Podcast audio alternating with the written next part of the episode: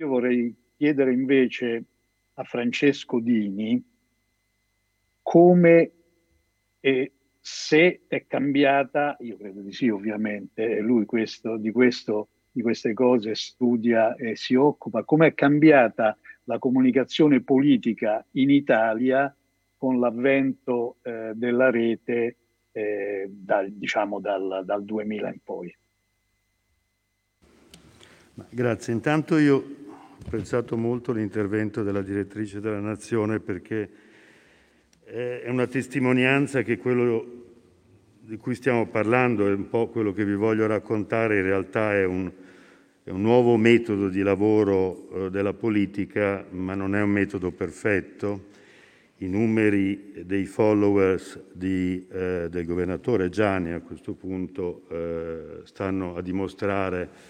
questo, questo, gap incredibile col numero di voti eh, diciamo, e di gradimento di consenso nell'urna che ha avuto. Quindi quello di cui vi parlerò e di cui eh, eh, chi mi ha preceduto eh, ha parlato non è sicuramente un metodo di lavoro perfetto, un metodo che affonda le radici, a mio parere, eh, in un'era ancora assolutamente analogica. Eh, voi saprete, soprattutto voi collegati eh, dagli Stati Uniti, che nel 1983, se non erro, nasce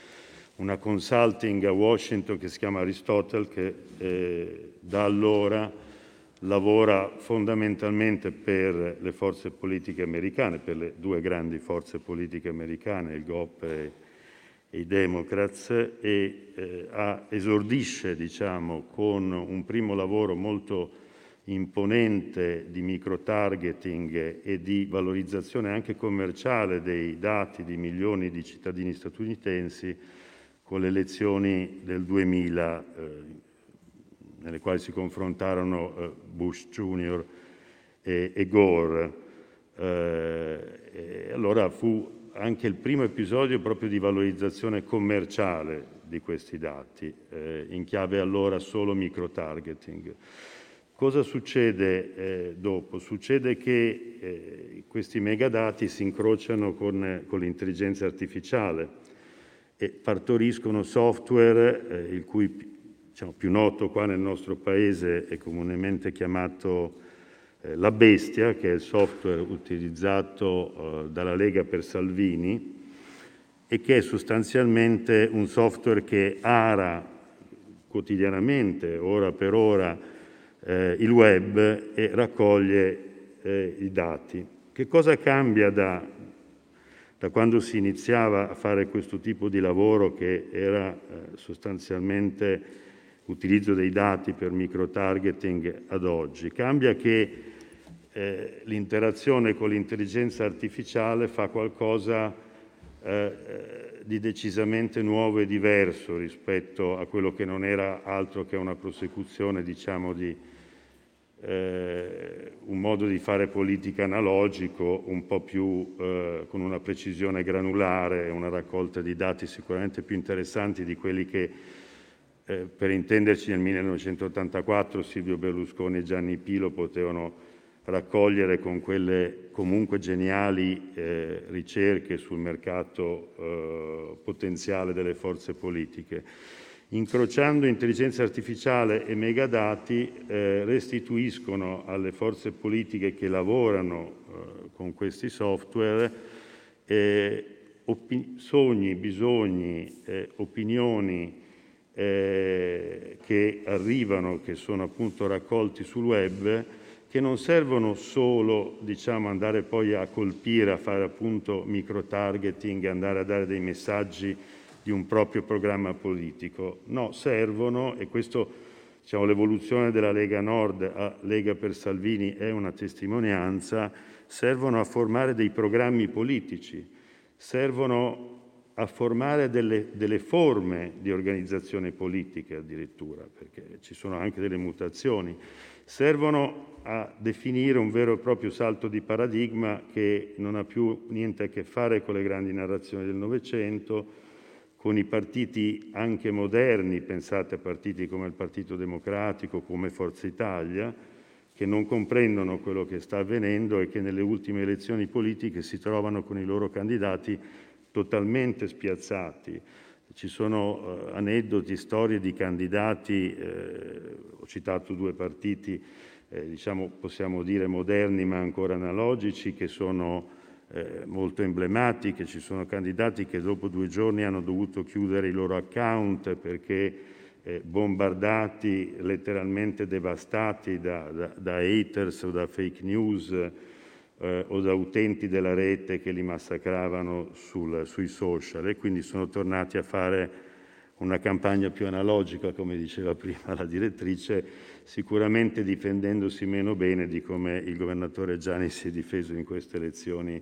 eh, regionali. Quindi cambia proprio il il segno del cambiamento e la, e la riflessione che credo eh, si debba fare è che tutto questo non incide più solo sulla raccolta del consenso, ma è un modo di gettare la rete sulle eh, aspettative, sulle opinioni, sui, sui bisogni e anche un po' sui sogni di una moltitudine che ti restituisce un'idea di paese e un programma politico elettorale che a volte e lo sappiamo, l'avete visto negli Stati Uniti, lo vediamo, l'abbiamo visto noi in parte in Italia, va a formare anche un vero e proprio programma di governo. È un contesto dove chiaramente la performance del, dell'annuncio, della notizia, eh, vera o falsa che sia, eh, conta molto di più del contenuto è qualcosa che, che, che, forse chi aveva lavorato sulla condizione postmoderna aveva capito eh, prima di tutti. Nel, nel, suo bellissimo libro Lyotard parlava di un uomo che era eh, ripiegato sulla contingenza e sul condizionamento sociale dei sistemi valoriali e della conoscenza. Questo è quello che in parte è un po' successo. Ecco, io qua vorrei solo chiarire che non ritengo che questo metodo di lavoro sia attribuibile eh, a una cultura politica o un'altra, anche perché spesse volte chi abbraccia questo metodo di lavoro politico eh, è qualcuno che ha fatto una cesura netta col passato, quindi diciamo ha abbandonato una cultura politica eh, di provenienza, se ce l'aveva, o come nel caso dei 5 Stelle ha lavorato su Prato Verde e quindi ha lavorato già in una situazione dove eh, viveva più la cultura della frontiera e dell'andare oltre. Ovviamente il contesto digitale è stato fondamentale in questo. I prodromi, per concludere, eh, c'erano già, perché se ci pensate la reiterazione compulsiva degli spot eh, di Forza Italia, anche quella geniale nel 94, è il progenitore dei meme di oggi, eh, le ricerche di cui vi parlavo prima, con le quali eh, Forza Italia cercava di capire anche il sentimento degli elettori, eh, sono un po' eh, la bestia preistorica. Eh, quindi tutto questo è nato